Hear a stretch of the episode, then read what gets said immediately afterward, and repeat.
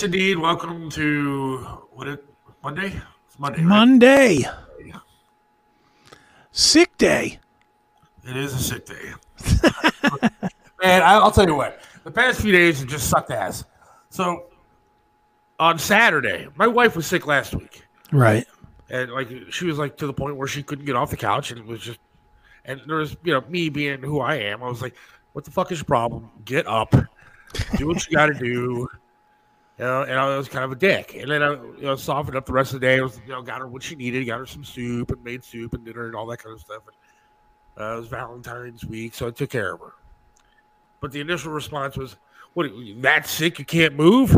it's like, come on, stop being so lazy. Right. Until I woke up on Saturday morning.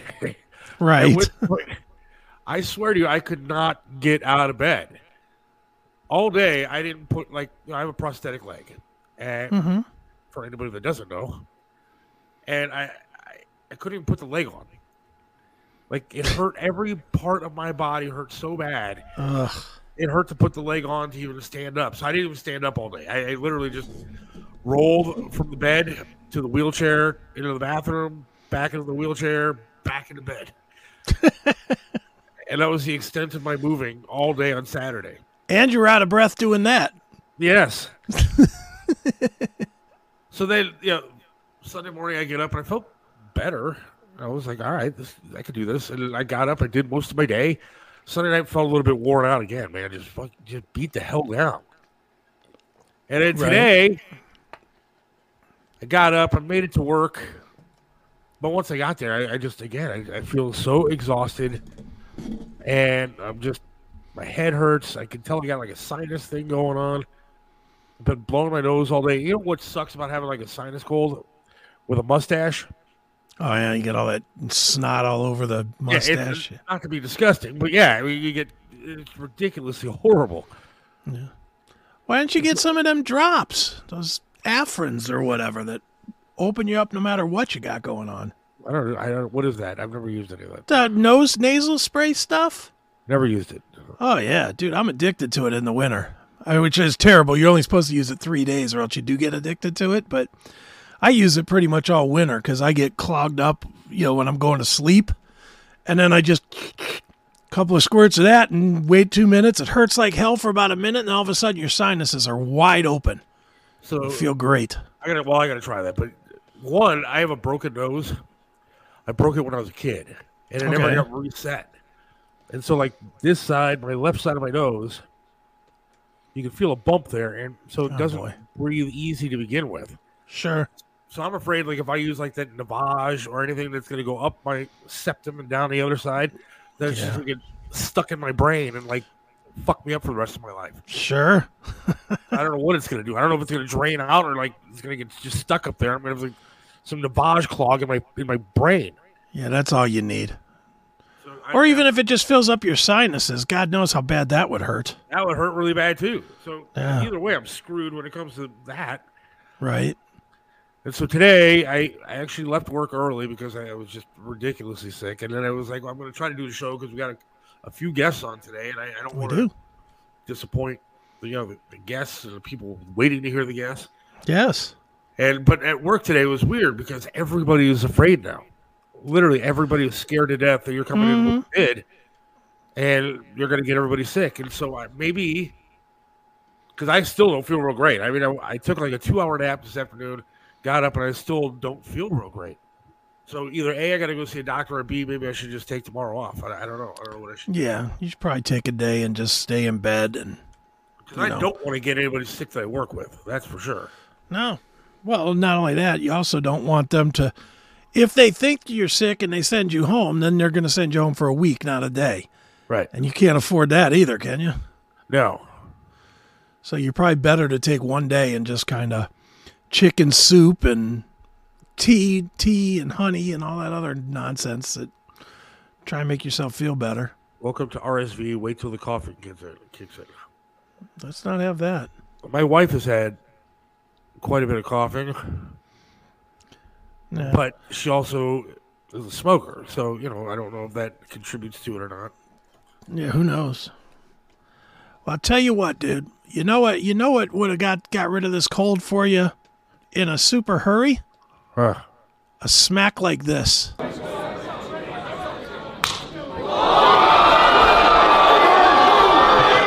That would have done it, right? That would absolutely do it. That'd knock that snot right out of your nose. Was that the guy we're talking to today? yeah, Ryan Phillips. He's the uh, number one ranked heavyweight in um in power slap, right, and he's a local guy. He's from he's from Lorain. very cool. So yeah, but yeah, he can he can lay a he can lay a doozy on you. He'll slap that that sickness right out of you. And of course, today is the Daytona 500, so half the people that listen to this show are absolutely going to be watching cars go around the track. Yeah. Well, that's interesting. Yeah. Turn have left. you ever been? Have you Turn ever been left. to a race? Yeah, I have. I mean, I was at Daytona years ago, and people make fun of it all you want, but it is when you're there, it's really exhilarating. Yeah, it's fun. It's fun when you're there. I, I mean, I've never been to Daytona. I've been to the Cleveland one. Remember when they used to have the Cleveland 500? I went to that a few times. Isn't that the Formula One cars though? Like they're not the actual NASCARs. Pfft, I don't know the difference. Did they go around like the airport track? Yeah, yeah. hmm Yeah, that's like the Formula One stuff. NASCAR is a little bit different. NASCAR just turns left, but the other ones go different routes. But it, it was really exhilarating being at Daytona. I mean, it was cool. It was a big track, and it's it's kind of you can't tell the angle of the track until you're Mhm. actually at the track. I mean, it's crazy what these guys drive on. Sure. Dude, there's plenty of sports like that too that when you talk about them, they just don't, you're just like, why would you go see that? And then you go, and it's horse racing is another one. Dude, you couldn't drag me to the Kentucky Derby. I mean, honestly, just just the thought of, hey, let's go, let's go to Kentucky Derby, let's get all dressed up and do the thing. That that just nauseates me. But yet, to any time that I've ever gone to like Thistledown or whatever, I have had a fantastic time, and came out of it literally hoarse in my throat Yeah. from screaming and yelling at the horses the whole time. You know, it is fun. It, and I- I'm guessing car racing is the same. Same with all that bullshit that they do at the um at the like the fairs, like the tractor pulls and stuff like that. Yeah, That stuff all sounds stupid. Oh, we're gonna pull this weight down the road until until we stop. It sounds dumb. And then when you watch it, it's a lot of fun. Yeah. There's a lot of stuff like that that I kind of enjoy when I'm actually there. But you're right. Some of it on TV is kind of lame. Although you know, I got into like I started watching a lot of horse racing only because Triv was a huge, Huge horse racing race fan. guy. But so literally, like people, like, I I think I've told on the show before. People don't realize that like during like commercial breaks, or sometimes we would take commercial breaks, so Triv could lay a bet down on the horses, and then it would be me and whoever was the other producer was sitting in the studio with Triv watching the, race while commercials Sure. are playing, and then come back and people would like, "Why are you guys playing so many damn commercials? Like seven minutes of commercials." Because we have the number five in Pimlico to watch Right. whatever track it is. I don't know tracks, but because we're watching the races, Dude, got a, a sizable bet. Yeah, and you gotta you gotta pay attention because he's not he's gonna be distracted if somebody's not paying attention to it for him. So, you know, you gotta do that. But, dude, have you found yourself in the last, I'll say, since the pandemic, have you found yourself since I'm assuming you're like me and you're not watching some of the other sports, finding new sports and watching them for the first time? Oh yeah, Cause I'm I'm like into this phase right now. I've been watching a bunch of rugby. You ever watch rugby? I have. That is fantastic. I don't know how. I've missed it all these years. I can't figure out what they're doing. I I just don't know what they're doing. They're just running around punching each other in the face it seems like, but I like it. I enjoy it. I but I just don't there's too many guys. Am I wrong in thinking that with rugby there's too many people on the field at the same time People on the field, Yeah, and they're all just tackling each other? the shit that I don't like that's coming out there. The, the people that they, when the pandemic hit, they started putting all this shit on, like cornhole. Dude, cornhole's not a fucking yeah. sport. cornhole is cornhole is something you do with with shots. Yeah, and you got these guys that are like you know professional cornhole players. You- you- You're not. Come on. Sad part, probably making more money than I am. they pro- I'll bet they're not. I mean, how much How much can a cornhole champion possibly make? I'm gonna try to look it up. Also, axe throwing. Axe throwing is another one that all of. Yeah, that's not a sport either. I mean, dude, there's no way cornhole makes more than bowling, is there? I would imagine that. I mean, cornhole, that's barely a sport. Uh, ZipRecruiter is seeing salaries. ZipRecruiter is seeing annual salaries as high as 109,000 and as low as 25,000. Uh, the majority of professional cornhole salaries. Okay, well, that the majority- 109,000 is The majority of professional cornhole salaries currently range between fifty thousand to seventy-five thousand dollars. well, I know what I'm getting you for your birthday. Hell yeah! I'm gonna get you some bean bags. and I saw a guy with no legs that was doing that shit, and he was probably making a hundred grand a year just because he was a spectacle to watch. yeah, No legs there. as long as you can put the put the bean bag in the hole, I guess you could make your money. Cornhole, fifty grand. Fifty thousand dollars. How can that be worth fifty thousand? Is maybe that's why ESPN is going broke because they're putting Yeah. that on TV and paying these guys. I mean, who is who? And, I challenge anybody, even in the chat room or anywhere. Can anybody tell me honestly that they've sat down and watched a cornhole match? Or knows anything about, well, this guy's the number three ranked cornholian in the world or whatever. I mean, what? I mean, name one cornhole player. Name one professional cornhole player. You got me, man. Other than the no-legged guy that I saw, I can't name him. I, I, but I know And you can't even name him. He's no legged guy. He's no legged guy, but I guarantee you that guy's making at least fifty G for throwing the, the beanbag. Well, he probably is. I used to be really, really good at that game when I was fucking Right. hammered, sitting in a bar on a patio. I'd be doing shots, drinking beers, and I was fantastic at that game. Yeah. Imagine the kind of money that I could be making now if I just would have pursued my calling in life to be the cornhole player of the year. Yeah, that's right. See, I agree with this. No different than the fishing derby. That's not a sport either. I'm sorry, anything that is purely luck is not a sport. And fishing, I mean, you can have the greatest equipment, the greatest strategy, everything, and catch nothing. And I could go out there, never fished in my life, and catch a fish. Fishing, not a sport. Definitely not a sport. We're waiting on Peter Knab. Uh, What's more of a sport? See, we're going to address this today. yeah, we will. We are definitely going to address it because I I'll argue all day long. Power slap is more of a sport than than anything that we've named so far. Power slap's as much of a sport as boxing. The new fad- Absolutely is. the new fad is pickleball here in Texas. Yeah, that's another one that's like, all right. I mean, that's at least a sport. The other night, I actually watched. It was John McEnroe with Anna Kournikova against uh, Andre Agassi and Steffi Graf in a pickleball game, whatever it is. And it was really entertaining, to be honest with you. yeah, pickleball's fun to watch. I guess I, I watch it on like YouTube Shorts and stuff. All right, we have our first guest on the line. Uh, you know, we love him. He went to all 162 Guardians games last year. That's a lot. That's a lot. He took some shit for it because a lot of people said that it was he was bad luck. I'll ask him about that. But I don't think that he's a good kid, good guy, I should say. I've known him since he was a kid. Uh, let's see what he's up to today. Peter Knab, Peter Knab, how are you, my friend? Hey, how you guys doing? What's up, Peter? We are good. Good, good. I yeah, it's uh, uh I appreciate you having me on. It's it's amazing to think back to last season, and uh, it was a it was a wild ride, but I was able to pull off all 162.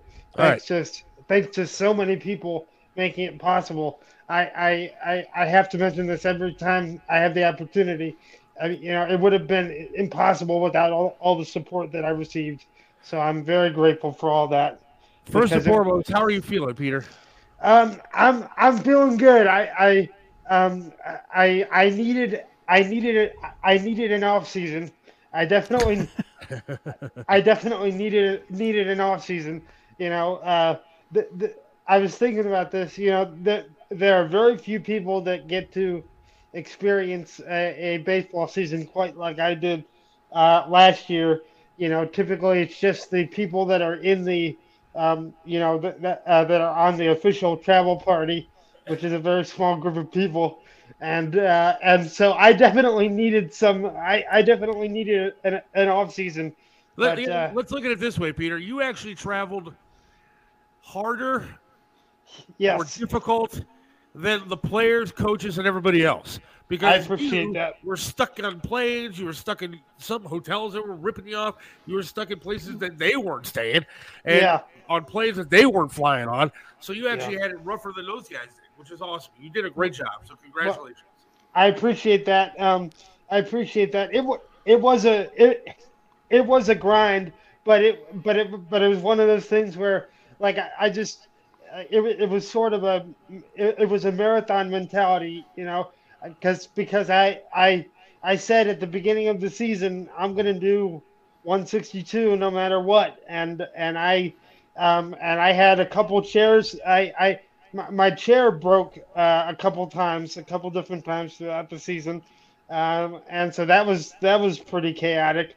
I can give you I can give you a couple short stories in Sure. particular in particular that that were pretty crazy um, um, in in regards to our travel schedule. So uh, one of the one of the toughest uh, turnarounds was when we were uh, when we were in we were playing the Mets at uh, uh, at Citi Field in New York, which was a Sunday night game, um, and uh, and that and that that weekend in New York, my smart drive motor for my chair stopped working on me, um, and and then I had to and then I had to fly at 6 a.m. after a after a Sunday night game uh, to get back for a for a 6 p.m. game at home the next night.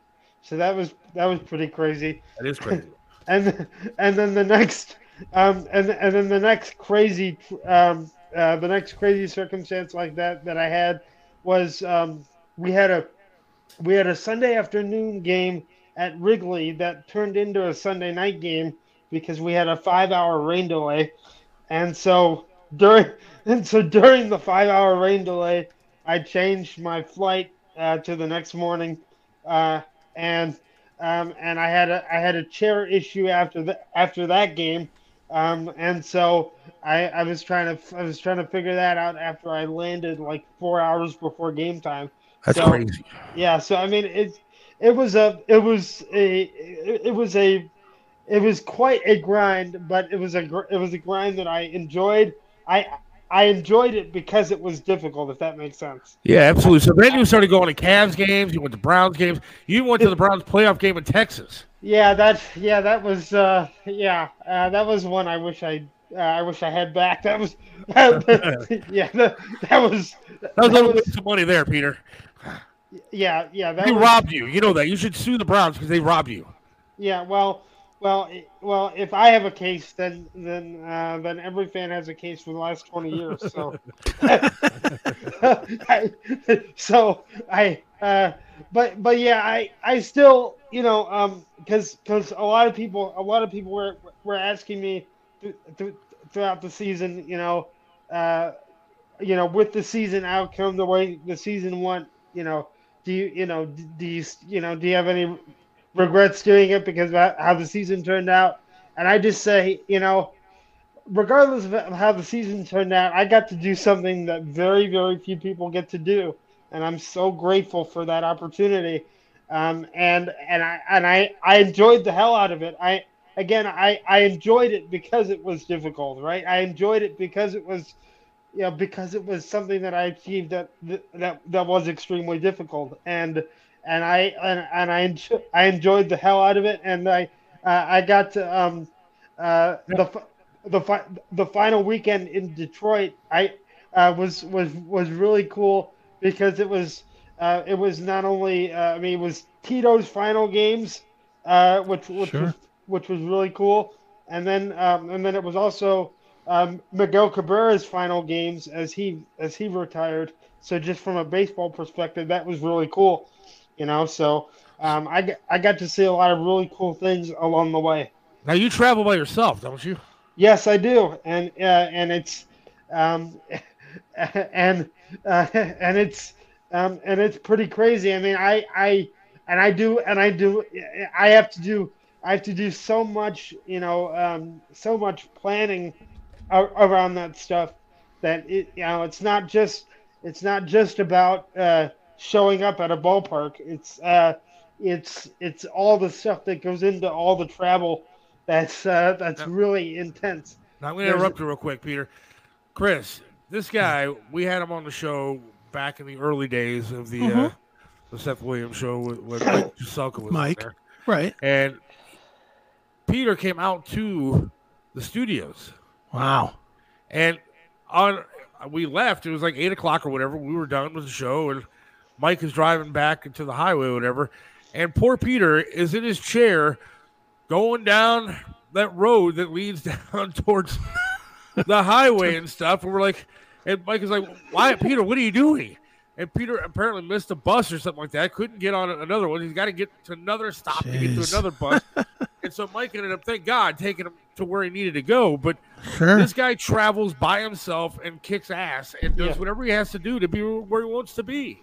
Yeah, and I, I, um, and you know, it was it was kind of funny towards towards the end of the year. One of the well, one of the one of the one of the biggest questions I got asked was, you know, uh, or, or it wasn't really a question. It was just kind of an assertion of, oh, it, oh, it must be it, it must be nice to be, you know, to be to be that rich to be doing this. And I I I tell people so many times like like no like the reason I was able to do this was because of people's support. Uh, and I was I was not staying at the Ritz Carlton. You know, I was I was I was doing whatever I had to do yeah. to, to, to make it work. And uh, um, and it was it was made possible by so many. Uh, so I've been asked by a lot of people, what are my plans for this upcoming year? Yes, that's what I was going to ask you. Yeah, yes, what are what are my plans for this upcoming year? And uh, I'm I'm I'm not to do. Um, I'm I'm not to do 162. I mean, would I like to? Hell yeah, but uh, re- but realistically, uh, I will not be doing 162. But what I will be doing is I've got four ballparks left that I have not been to yet, uh, uh, and we go to all four of them this year. So that would be Atlanta, Miami, Milwaukee, and Philadelphia. So I'm trying to go. I'm trying to go to those four at a minimum, uh, and then there there are a few other ballparks I have circled, like Dodger Stadium, for example. I want to get back out to Dodger Stadium because I really enjoy uh, uh, Stadium so much. Uh, so so there, there are there are uh, there, there is some travel there's some travel that I want to do. I'm thinking about doing I'm I'm thinking about trying to do the first road trip uh, because I just I, I I just feel like keep, keeping the momentum going if I can. So when are you, you heading know, out to Arizona? I, am I'm, I'm flying out to Arizona uh, at uh, I've got a 7:30 a.m. flight on Saturday morning, so I'm going to be up up early Saturday morning and flying Saturday morning. Uh, I considered flying Friday night, but I, I found a flight Saturday morning to save a night of hotel. So that's going to be a long day because we, we got the I got the I got the flight in the morning and then uh, the first game at one o'clock in Goodyear on Saturday. So uh, that'll be fun. Uh, I'll be I'll be posting uh, I'll be posting uh, videos, uh, putting together highlights. I'm looking forward to the first uh, Hammy home run call of the spring. That'll be fun. I'll make sure to post that and other stuff. So, sure. uh, are you excited about the team and the new coach and all that? Yes, I, I, I am. I, I, I'm, I'm really interested to see kind of with with a with a new kind of young uh, with a new young uh, excuse me with a new uh, uh, young manager. You know, a, a new guy that's in uh, uh, th- that's got a clean slate with a lot of these players. I mean, I, I, I think Tito obviously left a very uh, a big a big footprint on the organization, and his uh, and his and his legacy um, is uh, is is one that will be remembered for, forever in Cleveland baseball. But I'm looking forward to seeing what Stephen Vogt can do in terms of just providing a new uh, uh, fresher face kind of in that dugout and kind of giving these players a a fresh start. I think I think um, uh, I, th- I think a lot of the players are are um, are looking to get back at it. I mean, you saw that with uh, uh, Jose. Uh, he was uh, coming uh, coming back to spring training early. He showed up at spring training early to get some extra workouts in. So so I I think yes it, I guess it was a disappointing season last year, but I think one thing a lot of people forget about last season was the Guardians. The Guardians played in 57 one uh, 58, I think, one run games. So 58 of their games were decided by one run, and so and so uh, in terms of the uh, competitiveness of their games, I don't think they're as far away as a lot of people might think based on the record. I mean, obviously, the the, the bullpen is going to be something that'll be right. interesting to see. But let's be honest, Peter. If they wouldn't have changed their name, the Indians and the ghosts of the Indians would have been on the side of the team, and we would have won those one-run games. I mean, let's just be honest. yeah. Well, I, um, I I'm, know you can't say that. Peter. I'm gonna. I'm. I'm. I'm gonna. I'm gonna, I'm gonna, I'm gonna, I'm gonna steer, stay clear of the name. I, I, I will, know, I know. I, I will, I will say that I will say this. I, when, when it was, when it was first announced, I, I felt like a lot of people did, and then, uh, and then went, and then as as time, as time went as time went on, I've, I've, I've, I've, I've adjusted to it. I mean, I, I I I think one of the one of the main things I'm used to is, I mean, one of the fundamental things that I do on a daily basis, on a uh, on a trip by trip basis, is is I adjust, right? And um and and so and so I I, I understand the people that uh, that felt that way about the name change, but at the same time, I've I've adjusted, and obviously, I've uh, I've attended a lot of uh, Cleveland baseball games. And, and the Guardians have been very good to you as an yes, organization, and of course, and that's very cool. And I'm very proud of them for taking care of you as well. Um, so I'm looking forward to you being, you know, keeping us updated on this season. I think it's going to be awesome. I think uh, you're a good ambassador to the game. I think your your posts that you put on Facebook and everything are fun to take a look at. Can people donate to you if they if yeah. are going to continue your journey? Where can they donate? Uh, yes, they can. Uh, I I will be I will be post I will be po- posting that link again on my Facebook page in, in a matter of seconds here. But the uh, but uh, it's ro- rolling with Cleveland. Uh, if they look up rolling with Cleveland, they can. If they look up rolling with Cleveland 2024, they'll find the 2024 season uh, uh, um, GoFundMe for uh, for, uh, for this year, and um, and they'll see, and one thing to note about that about that goal on the GoFundMe, that goal that's listed on the GoFundMe could theoretically get me to all 162. I'm I'm not I'm not anticipating doing 162. Uh, re, re, re, realistically, excuse me, but I would but I would like to do, uh, as I mentioned, a few trips and uh, and every bit of support uh, goes a long way you know, if you throw in 20 bucks, I'm to use that 20 bucks right. You know, I'm not to, like I said, I'm not staying at the Ritz Carlton. I'm not, I'm not wasting any money here. Uh, I would, I, I've got the attitude of I'd, I'd rather go on 10 different trips. Uh, I'd rather go on 10 different trips at the Motel 6 than, than two trips at the Ritz Carlton. So there you go. you um, so somebody said that we should get you a drum for every home game, so you can make it like John Adams. I think because it would be kind of difficult to have you rolling around. In the, I, am a wheelchair guy myself at times, so yes. it'd be difficult to roll around with a drum. So I think what would be really sweet though, hear me out here, Peter. Yes. You get like a speaker, and you put it on your your chair, and it plays like a clip on a like a repeat of John Adams. So when you're strolling through the park, people hear a John Adams drum beat going with you. Yeah, that that would be that would be so that would be so awesome. You know, I, I was thinking about I was thinking about John Adams throughout this journey last season, and uh, he he was certainly he was certainly an inspiration for what I was for what I was doing. I was there were there were t- there were times last season uh, just because of the chaos of the of the travel schedule where I'm I'm kind of thinking like, boy, what did I get myself into? But I but but I just but I just kept going, and one of the reasons was John Adams, and so I I I certainly have a ton of respect for what John Adams did, um, and um, and I've got uh, and I've got a I've got a lot I I've got a lot of games to catch up to him, but I'm on my way there. so I'll tell you what, I, I love you, Peter, and I've known you since you know for a very long time, and you were doing sled hockey and all that yeah. kind of stuff. I've been in some of those games with you, and yep. uh, you're an inspiration to me uh, when I had my health issues, and you know you're a positive person and a great person, and you know I, I love the fact that you did the, the all 162 games, and I know that we all wish you the best this year and whatever you're doing. So keep us Thank posted on everything. All right.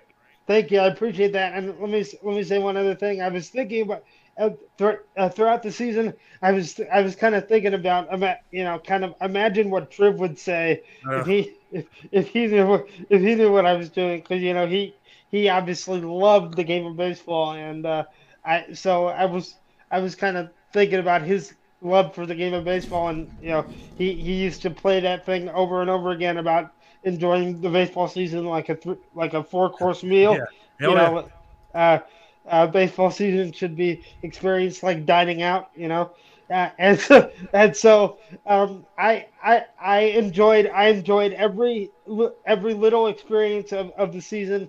Uh, I I got to go on a motorized wheelchair on, on, on the beach in Santa Monica. I got to do all kinds of crazy things, and uh, and that was all made possible by the people that supported me at the GoFundMe link. If you want to continue to support the journey, I would appreciate it. But I just want everybody to, to know that I was that I that I was and I, and I am thankful for all the support that I have received. Thank you guys very much. We encourage everybody to uh, donate to this year, and uh, we look forward to seeing your posts on Facebook. Peter Knab, K N A B. Yes. And uh, look him up on Facebook. Follow him. Follow him on his journey. I think it's going to be great. And we'll check in with you throughout the year and see how you're doing. All right, Peter? Thank you very much. Appreciate it. All right, Peter, Peter. you're the best. We will talk to you soon. All right, my friend? Thank you. All right. Thank you. All right, buddy. Bye-bye. Bye. Uh, that right there is Peter Knab. Peter Knab is a good man. He's a good dude. Again, I'm yeah, he is. Kid for Dude, a lot of I years. don't know. Look, I I don't know that I could do 162 games. Honestly, uh, there'd be middle of the season. I'd be like, ah, no thanks. Was it rolling with Cleveland? GoFundMe. Rolling with Cleveland 2024, but um, I looked it up and all I could find was Rolling Stones tickets. I was trying to post it, but I couldn't find it. On GoFundMe. I I was just doing Google. Let me see. GoFundMe. I think it's on GoFundMe. GoFundMe. I don't know where our guest is, but I'm assuming he's just running a couple minutes late. Yeah, it is what it is. Yeah, yeah, but you're you're dying here. love Peter. We love Peter. I mean, Peter's a good dude. Was it rolling with Cleveland? With Cleveland. 24. There it is. All right. I will put it up here in a second. Oh, he put it up. we'll put it on the screen. There you go. There it is. Yeah, it's. A, I mean, it's it's a cool it's a cool thing. I I just don't know that I could do it personally. Do you think you could do anything for 162 straight days?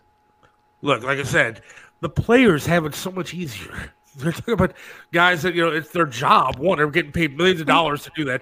162 games, I could do it if I was paid millions of dollars, no doubt. But even they take days off. Of course, they take days off. He's traveling a lot of those off days, trying to get back from where he was or to some another destination. I mean, I I've heard stories, man, about this poor kid breaking down in the middle of some like uh what was it hostel somewhere. like I mean, it's it's crazy. Like right. one hotel that he went to, they gave him an upstairs floor, uh, uh, a hotel that had no elevators. I mean, what are you gonna do? This poor kid is in a wheelchair. Yeah, I see, keep calling him a kid. He's a man, but it was a kid when I met him. Right. I mean, that's just crap. There. How how could they? How could they even? How does a guy come in in a wheelchair and you say, "Okay, you're on the third floor"? I mean, like me, I'd have been suing the shit out of somebody. There would have been forget the game. I would have been on the phone with an attorney in whatever city I was in, saying, "Yeah, hmm. I, would like to buy this hotel, please. Come see what they're doing to me." Yeah. It would be, would third, I would miss every game for the rest of the year as long as I was getting a lawsuit to own that hotel. See, Peter said no one on the team played all 162 last year. Peter did. Yeah, Peter, he's the only one. Here, I, I, I would, I have a something I'd like to know. I know you should have asked it during the thing. How many hot dogs does Peter eat in a season? The Texas, Peter. Does he eat two a game or one a game or? I mean, I'm wondering if he ate 500 hot dogs last last year. Because I mean, what else are you going to eat at the ballpark, right? I mean, you got to think about the crazy expense that it costs to, to do all that. What he's doing. That's what I'm saying. It's crazy. However, I will say this, you know, in talking to Peter like off the air, mm-hmm. yeah. Was, that was for games played. Um, he what was I? I forget what the hell I was talking about now. I lost my train of thought. Expense. Yeah. Okay. The expense alone, I couldn't do. But he doesn't do it like he said. He doesn't stay in like high end hotels. He doesn't do that kind of thing. And so I can't imagine. You know, it's it's amazing. He's he's really. Uh, oh, this is what I was thinking of. I learned from this kid mm-hmm. how to start booking my flights when I want to go somewhere because he finds the cheapest ways possible. Now he may go to another city and wait, or you have to transfer planes right. and all that kind of stuff. But he finds the cheapest way to get from town to town, and he said he's been studying sure paths and like the little things that airlines do to make sure that he gets the cheapest flight possible. I mean, it's amazing. Dude, he ought to open a website for that. There's there's literally people that would pay pay some extra money to save money on a on a plane flight. Yeah. I know there's a there's a guy um, I forget where he's out of, but he does that with cruises. All he does is people say, "Hey, I want to go on this cruise on this date." And then he finds all the ways around and he's like, "Well, I could get you booked on this for this price." And it's always cheaper than what you would get if you went direct to the to the, you know, to the ship line or whatever.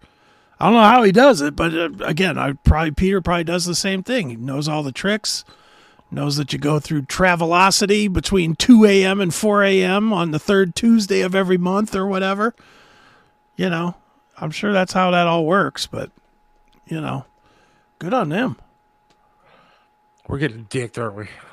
It looks that way. I emailed the publicist and and that's just the way it goes, I guess. So so, just let me know when I can start bashing them. we're not going to start bashing them. It's typical with the band guys. The band guy, you know, dude, we've had a while since we've had a blow off. And speaking of band guys, yeah, we still have our thing coming up here in a month. A month from we do. We do. Yep. Nineteenth, um, March nineteenth is our thing. Yes, that would be I, Soil, uh, Union Underground, Raw, and Flaw at the Winchester. I have already taken the 20th off, by the way. Okay. I got to get a hold of the Winchester. I've left them numerous messages. They're not hitting me back just to tell me what we need to do, but we do we do need to get a hold of them at some point. But it's gonna. I, I can't wait for it. I, I've been messaging back and forth with Tim King from um, Soil, and I do got to thank Tim King Remember on the show, I, I said that, um, you know, I, I asked him about some old stuff and he said he would put together a care package for me and send it. Dude, yeah. he must have sent me 25 CDs. he sent me a big old box of CDs. Wow. All kinds of good stuff in it. Like for, for me, good stuff. I don't know for you, any of it. But it was all like I, some of it was some of it you'd probably like. I'll give you some of like the soil stuff and, st- and that kind yeah. of stuff he sent me. But sent me like a lot of like really old crowbar and bands like that that I love. You know the real heavy cool, meaty man. stuff and sent me the new plush CD which I appreciated because now I have it to get signed when they're here in June. Cool. So um you know just I I just wanted to say thanks to him for that because he didn't have to send that shit. You know Yeah. You know as well as I do. Everybody says, "Yeah, I'll send you this or that," and then and nobody half does. the time they don't ever say yeah, not half the time, almost all the time they don't. yeah. You know, but but yeah, sure as shit. He he sent me a package, and, mm, you know, and and it, he said it, it's coming, and sure enough, I received it. So very cool. So that was definitely cool, man. Just good stuff. So. Well, yeah, it does not look like our guy uh, Tony Dickinson from Art of Anarchy is going to be showing up. And if he does, we're going to blow him off because we got another guest at five o'clock or five o five. But Absolutely. you know, we got Ryan coming on, and I texted him this morning, and he said he was coming on. So, so I'm confident that Ryan Phillip of of Power Slap is going to be on. Yeah. You know, he definitely wants to come on. So that'll be fun. But It makes me sad. Though. I mean, I'm, I, I probably shouldn't even say it. I'm not going to say anything. I'll just leave it to What? myself. No, no. I, I mean, I have dealt with a lot of. Sorry, I'm sick. Uh, a lot of celebrities, so called, in my life, yeah, and some of them are the most gracious, nicest people that you're going to meet, and down to earth, and they are happy and and and excited to be where they're at in life, and they thank the people that are the fans for you know listening to them or watching them, whether it's sports, whether it's the music biz, whatever it is. And then some of them are fucking dicks. Some of them are just so entitled, and they mm-hmm. think that you know the world owes them, and that it's because of their talent that they are where they are, and they have the nerve to thank the the good Lord for for mm-hmm. blessing them. No, you dick. You thank your mom and your dad who had sperm and stuff that enabled you to be able to sing, right. and then your sorry ass went to some concerts and you you got up in front of some people and somebody you know broke your talent. You should be thanking those people. Mm-hmm. No, hold on. if the Lord cared about your dumbass singing and lets children die, then that's not a Lord I want to be praying to on a day to day basis. Right. Yeah, I'd like to thank. I'd like to thank first and foremost. I'd like to thank my Lord and Savior Jesus for, Yeah. for what? For what? It was your mom that drove you to every stupid baseball game that you played Right. from the time you were four. Yeah. They forced you into it when you probably didn't even want to go. Yeah, exactly. when you made it, it certainly wasn't the good Lord who gave you the talent. Mm-hmm. well, their justification usually is, well, I bought her a house, so I guess we're good there. Yeah, I see somebody like that jelly roll. You know, big fat guy just got out of prison, a drug addict. He's got teardrops all over his face, probably from killing people. He's dating a fucking porn star or married to a porn star. Oh, I just want to thank the Lord. Well, one, I'd be thanking the Lord I wasn't in prison too and banging a porn star, but I don't think the Lord had anything to do with it. You don't like Jelly Roll, huh? In fact, I like his music. And he's welcome on this show anytime. Oh, you, good luck. But I, I'm not going to sit here and say that the Lord is the one that got him out of everything. No, definitely not. No. He's somewhat, as far as I know, he just, the only reason he got out of it is because he changed his life. He changed his life. There you go. And Not some congrats to him book. for changing his life. And not, not, not some book he read. Look, every guy can say, "Oh, I'd love to be married to a porn star." Dude, she took giant penises for a living, and now she's with you because you make millions of dollars singing country songs. Yeah. That's why she's with you.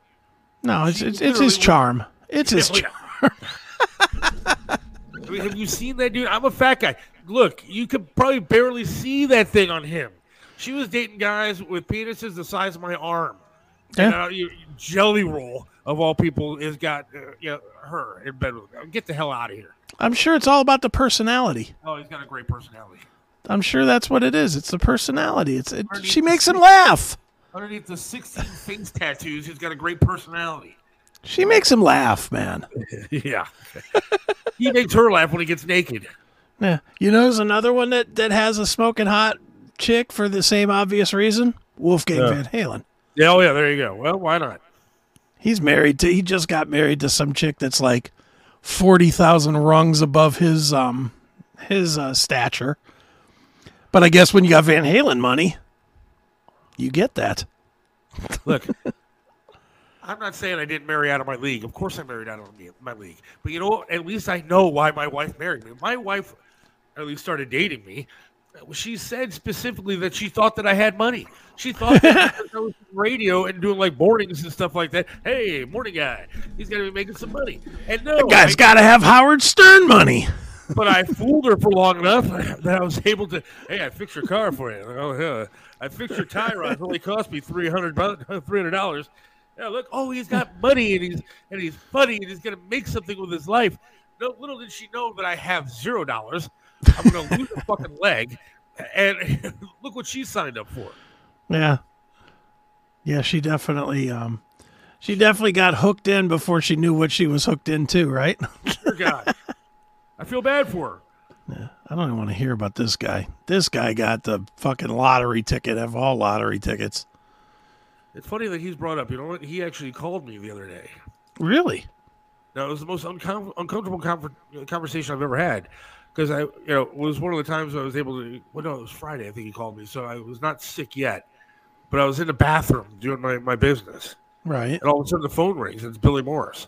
So now I'm sitting there staring at my phone as it's ringing, going, "I'm taking a shit, but Billy is calling me. If I You don't answer, answer. I will never get a hold of this guy again." Right. So I have to answer. You know, when you talk to somebody in the bathroom, it's all echoey. You can, Yeah.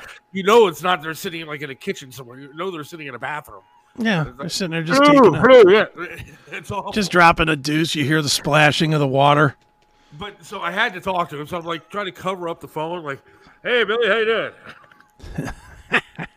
and so I, talked to him though for a little bit, and you know, he was asking asking me to come out to his show on Saturday night because it was gonna, he's playing right by the house. And I had planned on going until I was sick and couldn't get out of bed. Now I feel bad. and He'll probably never call my phone ever again. Just go to a different show. I missed my opportunity. Dude, it isn't like Billy won't be playing again and again and again. Jeez, oh man. I mean, come on. You know when the next time Billy will be playing by your house? Probably next week. Because he's always playing. but I felt really bad. You uh, know, it was like one. I, I don't get sick that often, but I was really, really sick. Well, and you can't go. I mean, dude, better that you stayed home than get everybody in the whole room sick. Because you know damn well if you would have gone, then he's he's shaking your hand and you know bro hugging you, and Leah's giving you a hug, and you know anybody else that recognizes you is at least shaking shaking your hand. They all go home sick. Yeah. You know, you might as well just stay home. I get that. So I'll get this one. My sister-in-law decided she's going to take a trip to Egypt Ugh, why? uh, because her trip to Israel got canceled because of war. So now she's going to Egypt, or is in Egypt currently, uh, and she, uh, Egypt, who is now trying to put up a wall because of all the refugees from Gaza that are coming over there, and the remaining Hamas people are uh, fleeing into Egypt. Uh, so she's there, which is fantastic. I mean, you know, apparently, she likes war-torn areas to go hang Yeah, out. Yeah, I was gonna say what, what a what an odd time to say. Yeah, let me go over there. I think I'd be. I think I think I'd be stopping around Japan. That's about as far east as I'm going. I ain't going any further. There's plenty of places in America that I haven't seen. I think I'm good to go here. Yeah, you know what? Grand Canyon probably a lot safer. A lot safer. They got uh, rocks and holes just like Egypt. So she, yeah, wow, and she has a dog now that I have to dog sit for the next two weeks of my life, dude. Ugh. Does it get along with your dog? Well, so far it seems like it. I mean, but like my dog's a little bit bigger. This is like a t- tiny little Shih Tzu thing, whatever they're called. Okay. Yeah. So you're worried about your dog killing that dog? I'm worried about my dog actually murdering her dog when we all leave for work and school. And then her dog likes to eat shit, like literally eat um, her shit sometimes. And so now I'm worried about a dog having an accident in the house and then the dog like eating shit. Then I'm worried about other dog eating other dog's food. Then I'm worried about the toys that are now getting ripped to shreds by my dog that are the other dogs.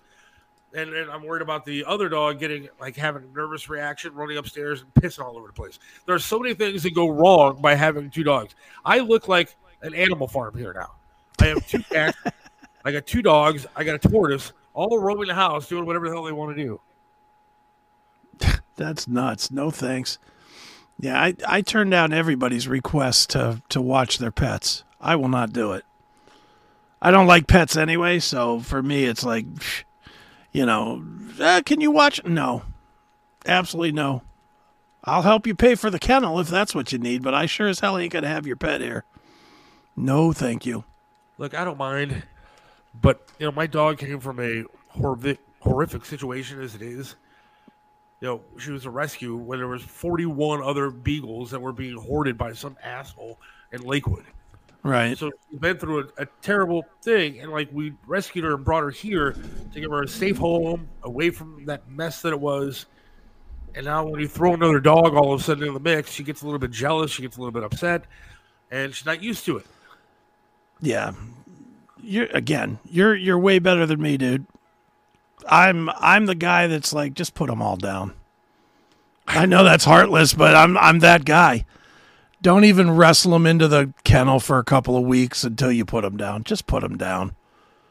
Nobody's taking them. For every one of you that rescues a pet, how many do you think end up over at the crematory over there in um, downtown? and look, as somebody that used to burn those bags on Mondays, I can tell you they they they put down hundreds of dogs and cats a week. So if they're putting down hundreds, do you think that there's a hundred that's rescued that makes it worthwhile? Uh, No way. and she said something like, you know, thank you so much. You're saving me like, uh, you know, eight hundred dollars on a kennel. I said, yeah, you're right. I'm, I'm only going to charge you five. but like, so, I'm, but in reality, I'm not charging anything. So I'm doing this for nothing and feeding this dog and everything else for nothing. Yeah, you're losing money on this deal. I am. I'm losing money on this deal and then worrying that I'm going to come home to like the one dog being splattered on all, all over the living room floor. No, thank you. You can have that, dude. Good for you for being a good brother-in-law, I guess. But whew. And I love animals. I just do. I love animals. I talked to somebody the other day, and they said, "You know what I would hope for?" I said, "What?" I would hope that the two dogs would eat the two cats, and then one dog would eat the other dog, and then explode from eating too much food and die. See, that's said, um, "Well, I- that's horrible to say. Why would you say that? I love animals. have you always had pets? Yeah. Have you? Yeah. See, I'm. I had a pet. fish. I had pet. I had pets when I was younger, and I mean a lot younger, like five, six years old or whatever. And I remember my cat died, and that was it. After that, I didn't want another pet. I never wanted one. my adult life, I've had pets. Like I had fish to begin with, and I killed those accidentally. Then I had a snake, and I fucking hate snakes, dude. Like I love animals, but Sure. I hate snakes. So Sure. why I got a snake, I'm not sure why I got a snake, but it was like an albino python or something like that. It was purple, Fuck. white, red eyes. Why in the hell shit. did you want that? It was cool looking. Back then, I was with MMS, so I had like eyebrow piercings. I had 14 earrings in each ear. I had like a chain wallet thing going on. I first started getting my first tattoos all over the place, and so I was like, "All right, I'm a badass. I should own a snake." It didn't go well. I mean, like it bit me once, and I never took out the, the aquarium again. And then one day it was like 95 outside, and I accidentally left the heater on the tank, and like that thing just fried to the bottom of the, the glass. Too bad. And then I had an African ropefish, which looks like a snake, but it's like a fish. So it swims around, but I guess it can live outside the land for a little while. But I had a cat too. So this fucking thing jumped out of the, the tank and The started. like- fish did? it's an African ropefish Okay, but it jumped out of the tank. because it's like a snake, but a fish. So it can live outside the water for a little while. Okay. but it jumped out of the damn tank and landed on the floor. And because I had a cat, the cat was shedding all over the place. And it was rolling around on the floor, but it got caught in all the cat hair, which ended up suffocating the poor thing and died. Wow. That sucks. Then I've had, since then, I've just had cats, and, and, and, like now I got the tortoise, I had two cats and a dog, right. Wow. which is really bad for somebody that's poor, having all those animals to feed and take care of. That's why I don't. Well, I eat a lot, but not like of stuff that I should be eating because it's too expensive. Because I'm taking care of all these animals all the time. Yeah. Dude, I, I wonder about that. My girl Kelly, she has two monster dogs. Like they're big. They're both they're both probably about a hundred to 120 pound dogs. I mean, they're very big dogs. And I constantly can't even figure out how she can feed them. I I mean, how much food do you have to feed a 120 pound dog? Yeah, man, And she's got two of them, Jesus. And they ain't thin. They're they're they're getting their food. That's for sure. I don't know if they're eating squirrels or whatever in the backyard, but uh, fuck that. That's that's too much bills for me. No thanks.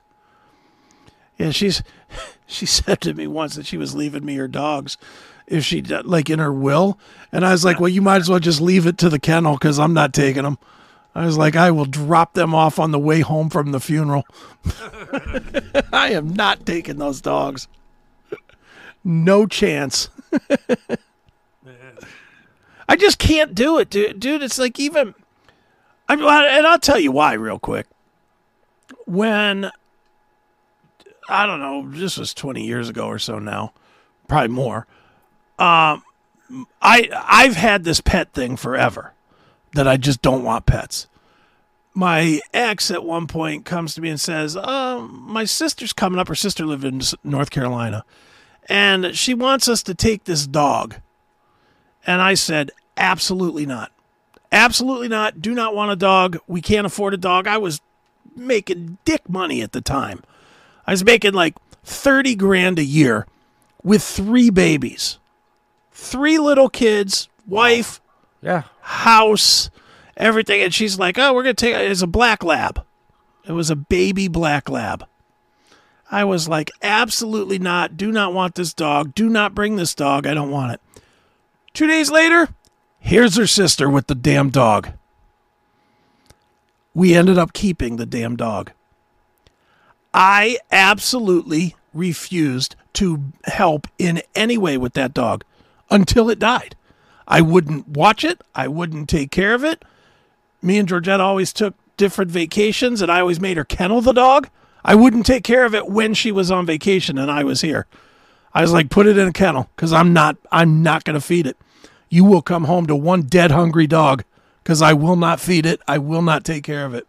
And I didn't for the entire run. If it ran, like if it it was one of those wild ones too, yeah. so it would like take off down the street. She'd be like, "Get, get, we got to get to go catch the dog." Nope. See ya. I wouldn't help. I I refuse to help, and I I'm so jaded to pets now. It's not even fun because of that. But I also think, and and tell me if I'm wrong on this. If you're not a pet person, you should not have a pet. No. How many pet people do you know that are not pet people, but they have pets and they don't take care of them the right way? No. Yeah. I mean, yo, you should not. if, if you're not into the pet, if you're not going to love that animal, if you're not going to walk it every day and pet it and play with it and do all the things to make it feel like it's the, you know, your baby, your child, then you gotta you, you gotta take care of the dog, man, or the cat. A couple of things real quick before our guest comes on, uh, if he comes on. Um, I had it. The last dog that I had, I got him at the uh, at the pound. His name was Brillo because he looked like a Brillo pad. And Okay. He was, a, he was a Dick Goddard dog, like you know Dick Goddard Sure. had you know Mm-hmm. different dogs, and it was really cool. Greatest dog of all time, dude. Like greatest. Right. And these dogs, I'm telling you, they do have a mind, they have feeling, and they know what the hell's going on. sure. That dog lived to be like 17 years old, which is long for dogs. Mm-hmm. And he was great, loved him. Never thought I'd find a better another dog. Now I found this dog that I have now, Presley. and You can see a picture of her on my Facebook page. I put up a picture yesterday. Sure. I don't know if you can pull it up, but there's a I'm, I'm that I put looking for it real quick. Give me a minute. Go ahead. And you know what this dog has done twice now? Because we buy her toys all the time, you know, when, but twice I bought her like little stuff like monkey toys, Mm-hmm. and twice now she is the other toys that she gets she rips apart, so there's fuzz and shit all over the place. With these two toys that look like people or whatever you want to call them, she's ripped off the right leg and nothing else. That's nuts. Now this dog, every single night before I go to you know, relax in the living room and stuff with my my family, there she is. Yeah. Every single night when I go to relax with my family, at the end of the day, I go into my bedroom, I sit down in a wheelchair. That dog comes right in with me, sits down right next to my chair, and just waits as I take off my leg, and I put my leg off to the side, and I take off like you know, the little sleeve, whatever that goes into the leg to keep the leg attached. And I take that off, put it off to the side, and that dog doesn't move. She Okay. sits right there, lets me pet her until I'm done taking my leg off and everything. And then as soon as I'm ready to wheel out in the living room, she grabs a toy and then she walks behind me as I wheel out in the living room. Never in front of me. Always walks behind me as I head out in the living room and then sits down next to me on the couch where I'm sitting. Because this dog knows. And the fact Mhm. that there's been two animals that have had legs on them, toys, and she's ripped Yeah. off her right leg and nothing else on those toys. Just the Okay. right leg. Brought a tear to my eye the other day. I wish I could show it to you now, but I don't have it up here. But it's almost like she's doing it on purpose. Might be. Look, dogs are smart. Silly some people, but it's true. Animals are smart, and they they certainly try to adapt to the situation they're in because they don't want to get back. They don't want to go back to being homeless, just like a person doesn't want to go back to being homeless. Nobody wants to, you know, live in squalor and not be taken care of and whatnot. So the dog's probably trying to show you, hey, I'm I'm down with you. Don't throw me out again. You know, but yeah, I don't know. I just kind of, for me personally, I could not take care of a dog. I wouldn't take care of a dog, and I know that or a cat or any of that stuff. I know I wouldn't, so I don't. And when people are like, "Oh," because I get a bunch of people, especially they're like, "Oh, you're gonna, you're you're living by yourself. You're single. You should get a dog." I'm like, "Get a dog? What are you kidding? It's way too much hassle in that for me." You know, as a single guy, anytime I want to go somewhere, I got to make sure somebody's there to take care of the dog, and I can't stay overnight if I end up somewhere too drunk or something because I gotta I gotta rush home to take care of the dog and feed the pet and take him out. Ugh, no, I want nothing to do with any of that shit. It's too much. It's too much like responsibility. We heard back from the other guy. He, I haven't even. I told him five oh five Oh, okay. because I thought we were gonna go till five o'clock and then have a little buffer and then come in. So, if you want to play a commercial and then we'll come back to him, that'd be cool. Yes, we could. Yeah, why don't we do that? I am fading fast. I can tell. All right. I guess uh, we'll be right back. All right. KRFK Radio has the best hard rock and metal on the planet. Featuring Joe Elliott, Def Leppard vocalist and host of the Joe Elliott Radio Show. Are you serious? Eddie Trunk, host of the biggest metal programs ever on radio and MTV. Charlie Kendall, creator and host of Metal Shop. For adults only. Dee Snider, Twisted Sister vocalist and host of the House of Hair. Any questions? Ron Keel, the Metal Cowboy, Ron Keel Band vocalist and host of Streets of Rock and Roll, and boss of this here outfit. L.A. Lloyd, host of the Rock Countdown, And here comes the best part. the classic metal show with Neely and Chris Akin. And Hairball John. Am I on the air? Together, they reach all, and I mean all, hard rock and heavy metal fans. And you can only find them all together here on KRFK Radio.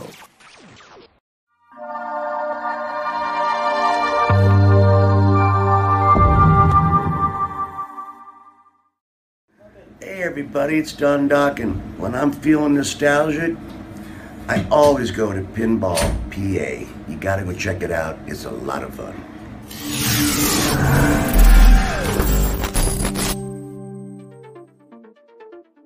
When you want to have fun in Pennsylvania, there's only one place to go Pinball PA. Located near the Pittsburgh airport, we have over 420 classic pinball machines and arcade games that you can play. Admission starts at only $24.99. Want to have a party? Well, there's no better place than Pinball PA.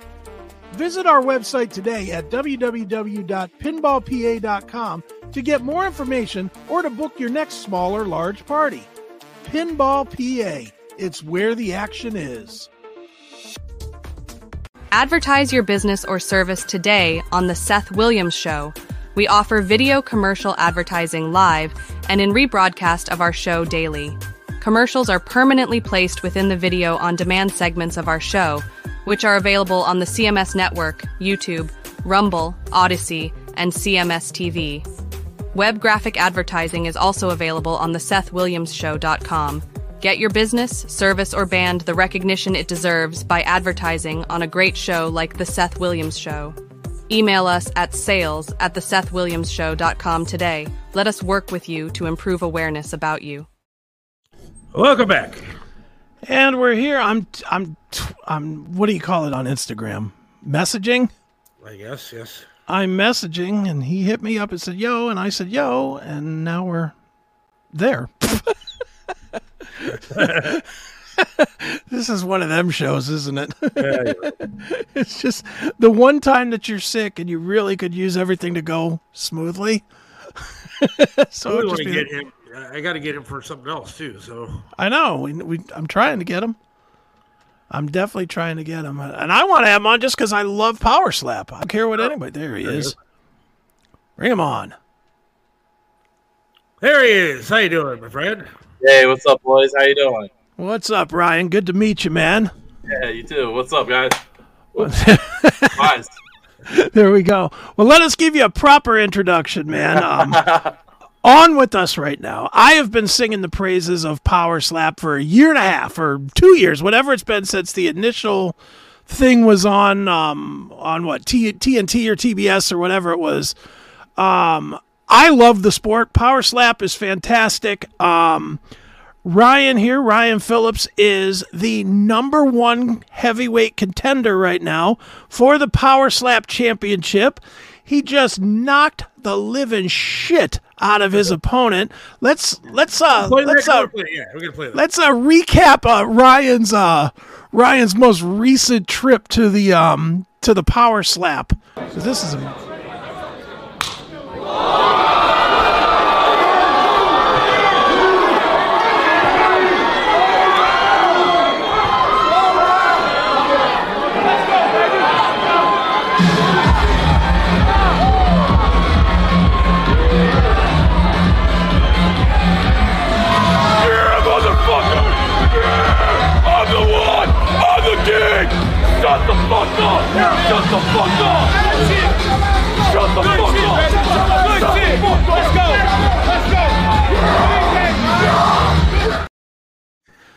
about to start slapping people in the crowd. Dude, That's what that was my first question. Dude, what did these guys say to you two seconds after they just watched you take someone's head off that you were ready to go jump them in the crowd? It was it was actually throughout the whole entire match. Every time I would go back in my corner, I would be seeing um I guess it was a Buffalo Bills wide receiver named Dion Dawkins. Okay. And he was giving me the finger and giving me the thumbs down, calling me fat, telling me I sucked. So when I knocked him out, I gave him a little taste of his medicine. You know, told him STFU. You know. Well, dude, I love the sport. I am an as I told you on Instagram, man. I love it. I I have told a bunch of people, and I'm sure you've done this as well as an actual participant. You tell people about the sport, and they immediately are like, "It's fucking stupid. It's not a sport. It's just it's it's barbaric. Everything under the sun wrong." To which I I contend exactly what you told me maybe not in the same words, but you told me that it is the rebirth of the the true gladiators. Come out, it's man on man. It's there's no no art to it like boxing. It's not the sweet science. It's I'm here, you're here. Let's see who can fucking knock who hardest. yeah. That being you as a contender in it, I'm sure for you there's a lot more to it. So tell us a little bit about Power Slap and how it is a competition to you and how you get yourself ready for it. Yeah, I mean, a lot of people say it's not a sport, but it's uh, pretty much clear as day a sport. I mean, it's a competition between two individuals. You get up there, and you know, you're you're well for this. It's a combat sport. You know, you're trying to cause harm to the other person to get the win.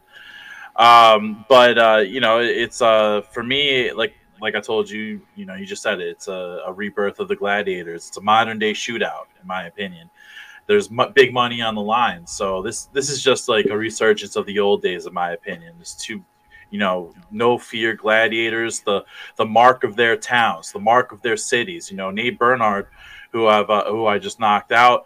Uh, great guy nonetheless, but uh, you know, definitely follow him in his journey. He's going to be a big, big thing, uh, you know, in the future. But uh, his city, you know, his city looks up to him. You know, Cleveland. Sure. I'm I'm just coming around. You know, you guys are from Cleveland, and you know, people are starting to see me. You know that I'm the gladiator coming out of Cleveland. So.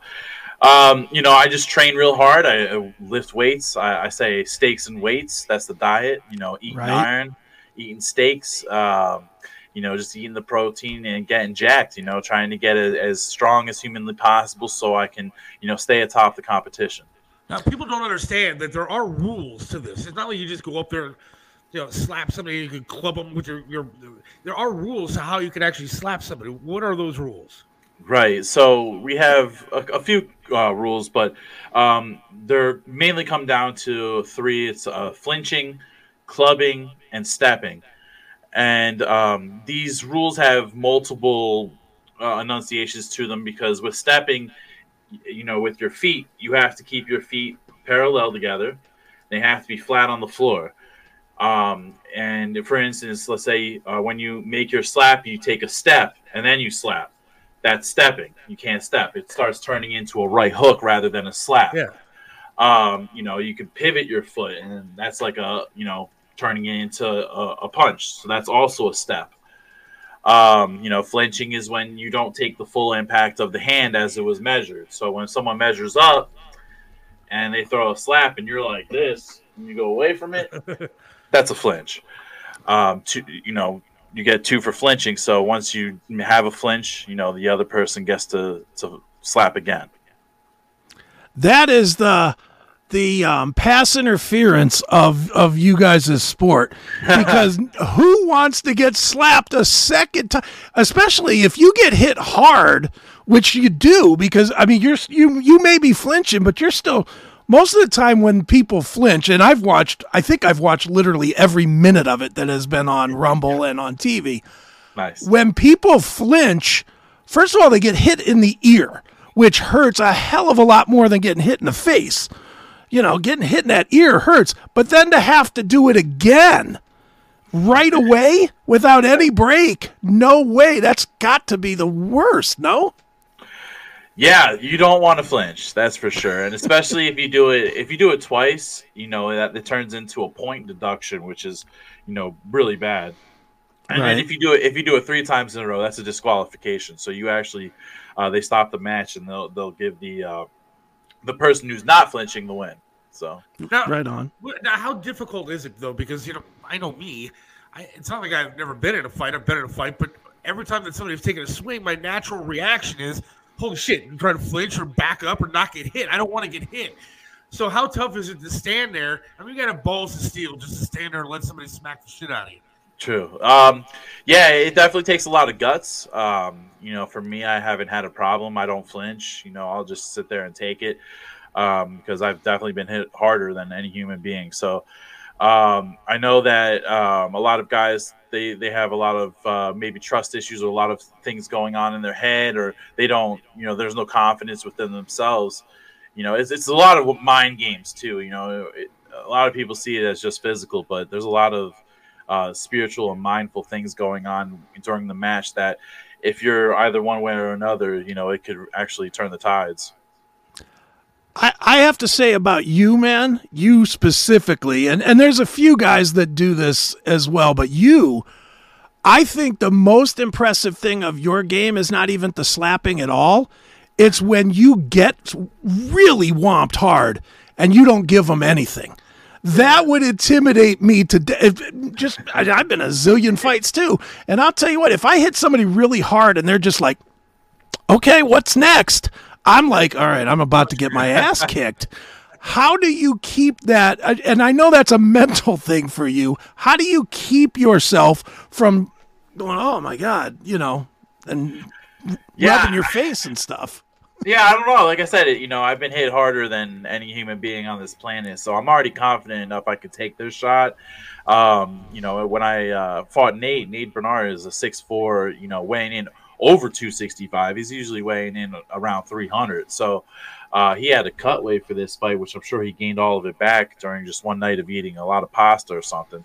So um, you know, I wasn't afraid of it. This is something I, I just I just know I'm made for. I could I could take hits. Um, I've taken really hard hits from people before and kept on ticking, and you know ended up beating their ass. So um, it, it's just something I guess that I have within me that it's just you know I. I could just take it. My defense also, I've, I've um, also crafted a defense towards this competition that has seemingly worked. So yeah. Lucky. Now, is this a, a, monitored league? I mean, is it an actual like sanctioned league? Yes, sir. That is watched by a like a, a, governing body or anything like that. There's PEDs and all that kind of stuff regulated. How do they? What, what kind of regulations yeah. are? Um, well, we did have the uh, well, we have the Nevada State Athletic Commission taking care of us right now in Nevada. Uh, but yes, it is a sanctioned sport. Um, you know, we also have a lot of um, doctors on site and um, it's it's just yeah, it's all regulated. It's like the if it, NFL, it's it's getting big as the NFL or the NHL or, or something of that sort. You know, with the regulations and um, it's definitely uh, here to stay. It's a big sport. Is that Dana White at your door right now? no, it's a, it's a, bunch of kids trying to sell me something, but they're gonna have to. Uh, Yo, well, have to wait. slap the shit out of them. I'm, not, I'm not doing that.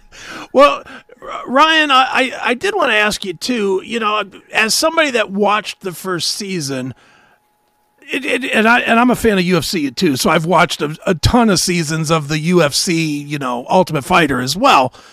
They tend to make celebrities out of guys, and they tried to do that in the first season with you guys. But I actually think in a lot of cases with with um, the first season of Power Slap, it actually hurt. Like, and, and I'll point to AJ AJ Hinz as one example.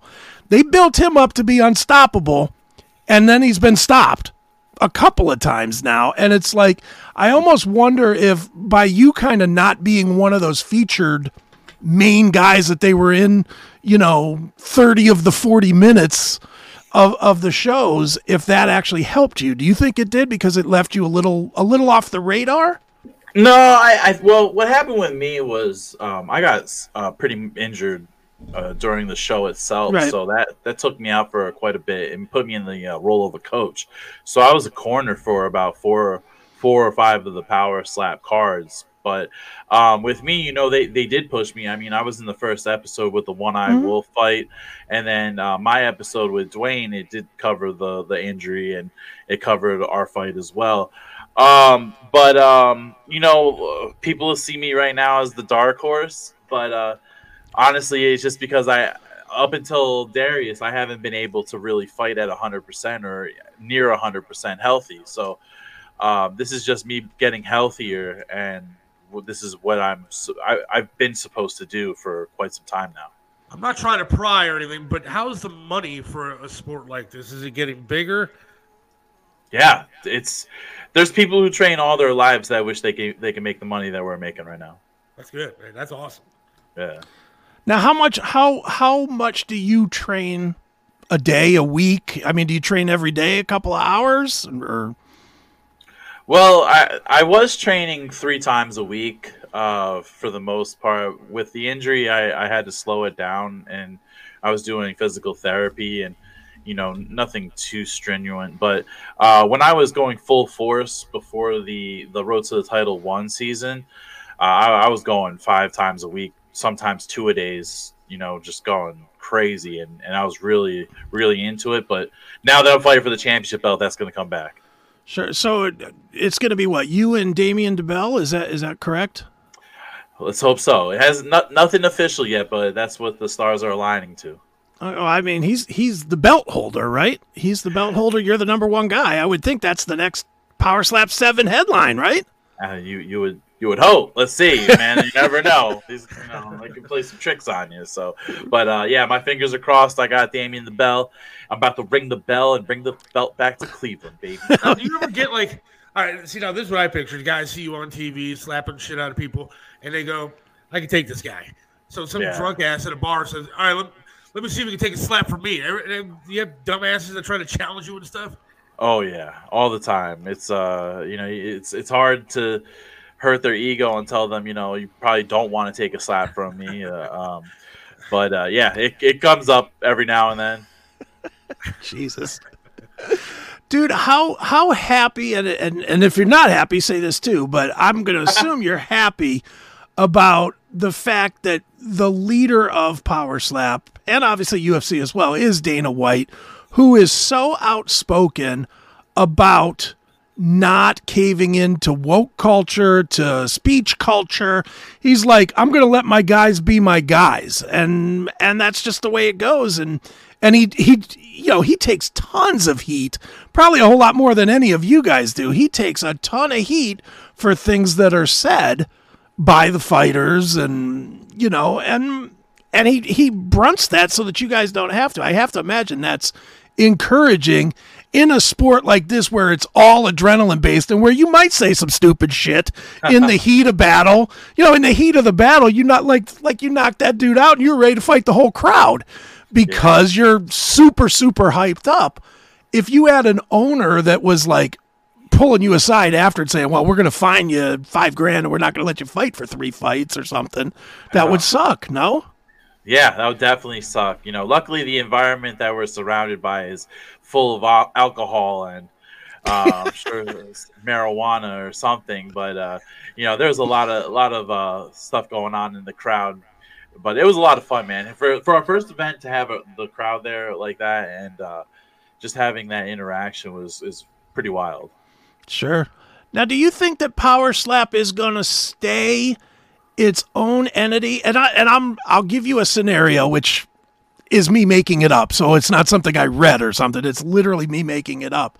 Sure. But I think it, I personally think it would grow the sport faster. It would make so much sense to me if they did if they integrated Power Slap into UFC fights so that you would get a bigger audience, you would get more eyes on it and have, you know, you know as well as I do. I'm sure you've watched the UFC a million times too. There's a lot of dead time between fights it would be great if the fight ends, a UFC fight ends, the podium comes up, they bring you guys in, boom, you do the walk in, everything's all set up, and have like three or four power slap matches in between the four or five fights in the main card of, you know, UFC 305 or whatever.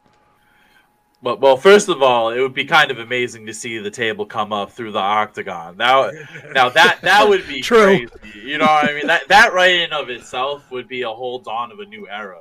Sure. seeing that, seeing the table come up from the octagon, but um, you know, I, I'm not sure. I don't know if, if that could happen or not. You know, the really the only thing we have connected to the UFC is Dana White.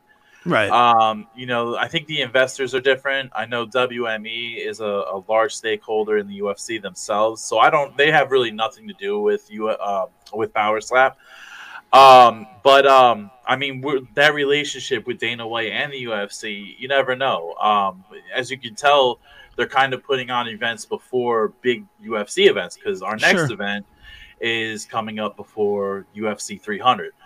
So um, I don't know. You might see a power slap match in between fights at some point. There might be like a a prelim of a power slap on a card to you know just drive us a little bit more forward. But really, we're we're steamrolling ahead as is without it. So right on, dude. Tell me, and this I I don't know where she came from. I don't know anything about her. Tell me about Nina Drama. Oh, Nina, yeah. Nina is uh she's a very uh, awesome person. She's very sweet. Um, she she's a wild a great, card. she does a, she does a great job with just being personable and coming off personable in her interviews, and yeah. that's her. You know that that's actually her. When you talk to her off camera, she's just she's like that. You know, what I mean, she's okay. very sarcastic, and she's just cool to be around. And yeah, she's a joy to she's a joy to have. And I know she gets a lot of hate from the fans, but I mean, she's really she's great at her job, man. She yeah. she does a great job.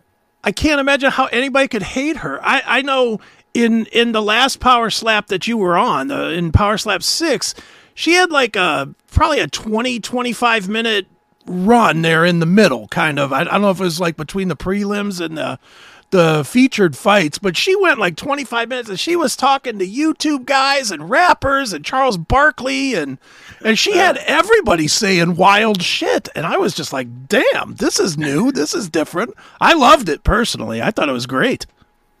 Yeah, it seems like we can get away with a lot more, being that we're not on like t- television or Right. We're on, we're on Rumble. You know, Rumble's a, a free speech advocate, and like you were saying, Dana White himself is a free speech advocate. Which, uh, you know, to answer your question on that as well, you know, it, it isn't that hard to be pro free speech or or to stay on the line of you know what's right because we're losing our human rights and we're losing you know our amendments and things of that sort at a very fast rate and we a lot of people don't realize it so sticking up for what's been the norm or should be the norm is kind of easy in my opinion if anyone said to me that i would have to say something or speak a different way it's a big fuck you from me i'll give them the finger all day it's easy I hear you, man. Dude, who's hit you the hardest? Yeah. Oh man, this is a good question. So, um, first of all, the guy in the mosh pit at um, Peabody's back about like maybe like ten years ago, he knocked me out. He's like 400 pounds. He punched me in the back of the head. He actually knocked me out. That's the only time I've ever been knocked out in my life. So that guy. Okay. But um, but in Power Slap, um, you know, you got the one-eyed wolf who he was throwing some speedballs at my face. That those things were crazy. Um, Dwayne, he, he did a lot of damage, but I wouldn't say he hit hard. And I, I I don't mean that out of disrespect, but he did a ton of damage to me. Um, Darius didn't hit hard. He didn't have any shoes on, so that's that's where that's at. And Nate's, uh, I think I don't know. My defense was so good that I did not feel Nate's hits. Um, although when I got hit with the second one, it kind of blinded my eye, which was pretty weird. But um, yeah, I came back from it. So I'd say, I'd say the one-eyed wolf was the hardest hitter so Now, far. is it a lot of technique or is it muscle? I mean, is it can anybody just get up there and slap the hell out of somebody, or does it take a lot of technique to do it? Yeah, it takes a lot of technique uh, and it takes a lot of precision as well. Um, like I said in previous interviews, you know, I give it up to my years of playing video games for my awesome hand-eye coordination. um, but I- I'm deadly accurate with my right hand, and uh, when it comes to that, you know, no one else can touch it, and I can just throw it as hard as I can, and it'll always be on target. See, I was gonna say something totally different with Dead Eye with my right hand, but not video games. Woo! That's We'll a totally that different bedroom. show. Totally different show, my friends. Hey, Well, real men dude- do in the shower. yeah, right. well, dude, tell people about your podcast as well, so that people can tune into that, and because it's a fun, it's a fun show, and you guys don't hold anything back there, that's for sure. Yeah, we, we have a lot of fun and uh, yeah, it's called Barefisted Podcast. We do it. Uh, we we used to do it every Thursday night, but we're thinking about doing it every Sunday because uh, we have four guys, and it seems like the schedule just works better for a Sunday night. Um, and everyone's probably in their PJs anyway, ready to go to sleep, so they can catch some barefisted. Um, but it's just a bunch of uh, power slap guys. It's me disturbing the peace, Dorian Perez, number I think three ranked heavyweight now or four ranked. Uh, we got John Davis, who's the middleweight champion, uh, also from Cleveland area, and we also have Devin the Dapper Slapper Schlong, uh, Schwan. almost called him Schlong to kill me. uh, but he's a, a bare knuckle fighter, and he should be coming back to Power Slap soon. Uh, he had some uh, medical stuff going on, so uh, he should be coming back. But it's a good show. We just uh, bullshit basically. We have some guests on from time to time, whether it be other power slap athletes or you know any sort of combat sport veteran, street beefs. We we're affiliated with street beefs as well. Um, but uh, yeah, it's just a good time. Come check us out. Uh, Barefisted Podcast on all major platforms. We- We're on Instagram at Barefisted Podcast, YouTube at Barefisted Podcast, Rumble, and Twitch. Uh, and we're also now our Facebook also streams uh, live, so you can check us out there. cool. Very cool, man. Well, dude, um, when when is if you know when is Power Slap Seven, and are you a participant in it? Um, nothing has been said to me yet. Um, but Power Slap Seven is April twelfth. It's the day before UFC 300. Well, wouldn't they be telling you by now? I mean, it's kind of it's only what six weeks away. And that's fine. And honestly, the longer I wait, the better it is because not only do I want to fight for the title, but I also want to be a coach for the next season of the Road to the Title. Okay. And, and I think me and the Bell, Bell being the champion, me being the guy who's going to challenge him, would be a great uh, duo for coaching. And when do they when do they start that up? I, a little birdie in the sky. I'm not too sure if I should say, but a little birdie in the sky says May. Okay. Very good, man. Well, I as I told you before, dude, and I've been selling on every show that I do. I love Power Slap. I don't. Hell yeah. Everybody that wants to hate it, go ahead. Tell me I'm I'm a fucking child for watching it. I don't care. I love it. I love it. I love the UFC. I love boxing. The more violent, the better. That's what I say. And you know, people can say this is my editorial here. People can say whatever they want to say about it, but until you go out there and do it, you really don't get an opinion. That's how I look at it is you want to say it's not a sport. Here's a guy that I'm sure would be more than willing to show you what it's about. You know it. Don't yeah, you know, just it's the people that don't watch it and don't give it a chance are the ones that are talking all this stuff. So they just need to mm-hmm. sit down, strap in, stay tuned, get entertained, and just, you know, leave the hate at the door. Yeah. And and the one thing I think that is overlooked, and maybe it's overlooked because of YouTube. Tell me if you think this is true or not. I think people have seen a lot of some of these like other country versions of it, like the Lithuania ones or the Russian ones. And I mean, that's different than what you guys do. I mean, those guys with their 23, I mean, they just go until somebody's unconscious. And some of them, their faces are all deformed and they're, you know, 35 rounds or something. They're beating the hell out of each other. This is much, it's much, I don't want to say civilized because I guess it's never civilized to whack somebody in the face, but what you guys do is a lot more organized and a lot more standardized, I guess. And I don't see why anybody has a problem. I don't understand why people are okay with boxing but not okay with what you guys are doing. You guys are taking less hits to the head. To me, it's safer. It's true. I mean, I, I came out of my last two matches uninjured at all. Like there was maybe a bruise, and that was it for me. Um, and same for my opponents. You know, they were okay. You know, Nate, unfortunately, got dazed twice in a big way. Um, but he's all right. He's fine. He didn't have to go to the hospital or anything. He was he was okay. So um, we've had guys who have gone 30 fights and are still fine. They can talk perfectly fine. They can do arithmetic. They can do, you know, standing in a straight line. They pass all tests. So people hating on us, you know, hate all all you want, but it is it is more. If you're comparing the the Romanians to us, it is more civilized. That's a great word for it. We're a lot more civilized. We have more rules. We're more safety oriented. We have Mhm. doctors, nurses, and uh, professional healthcare all around. Different different doctors too, not just one or two. We have like three or four. So it, we're we're very safe, and, and we're definitely ready to make a big blow in, into the professional sports scene. Absolutely, man. I, I, we appreciate you coming on, man, but we got to wrap this up. But I want you to do me a favor. Can you just hang on because there's something else I got to talk to you about. So, Sure thing. All right. So, Well, there you. we go. Hang on. Don't hang up, my friend. Hang on, man. All right, we're gonna wrap up the show. I am sick. All right. He Yep, was fantastic. Yeah, Ryan's great. I, I, watch Power Slap. Go to Rumble and watch it. Go to Rumble, and check it out. It is That's awesome. right. It really is. It really is Uh, great. Thanks to Peter Knab for coming on today. Thanks to Ryan for coming on today. No thanks to the other guy for coming on, not showing up today. uh, God willing, we will talk to you again on Wednesday. That's right. Hopefully, I'll be feeling better. Uh, Yeah. But uh, That's it. where's Tony? Just forget about it. Next time. Next time. All right, man. I appreciate everybody li- li- listening and putting up with me, my sick dumbass, and we'll talk to you later. See ya. See ya.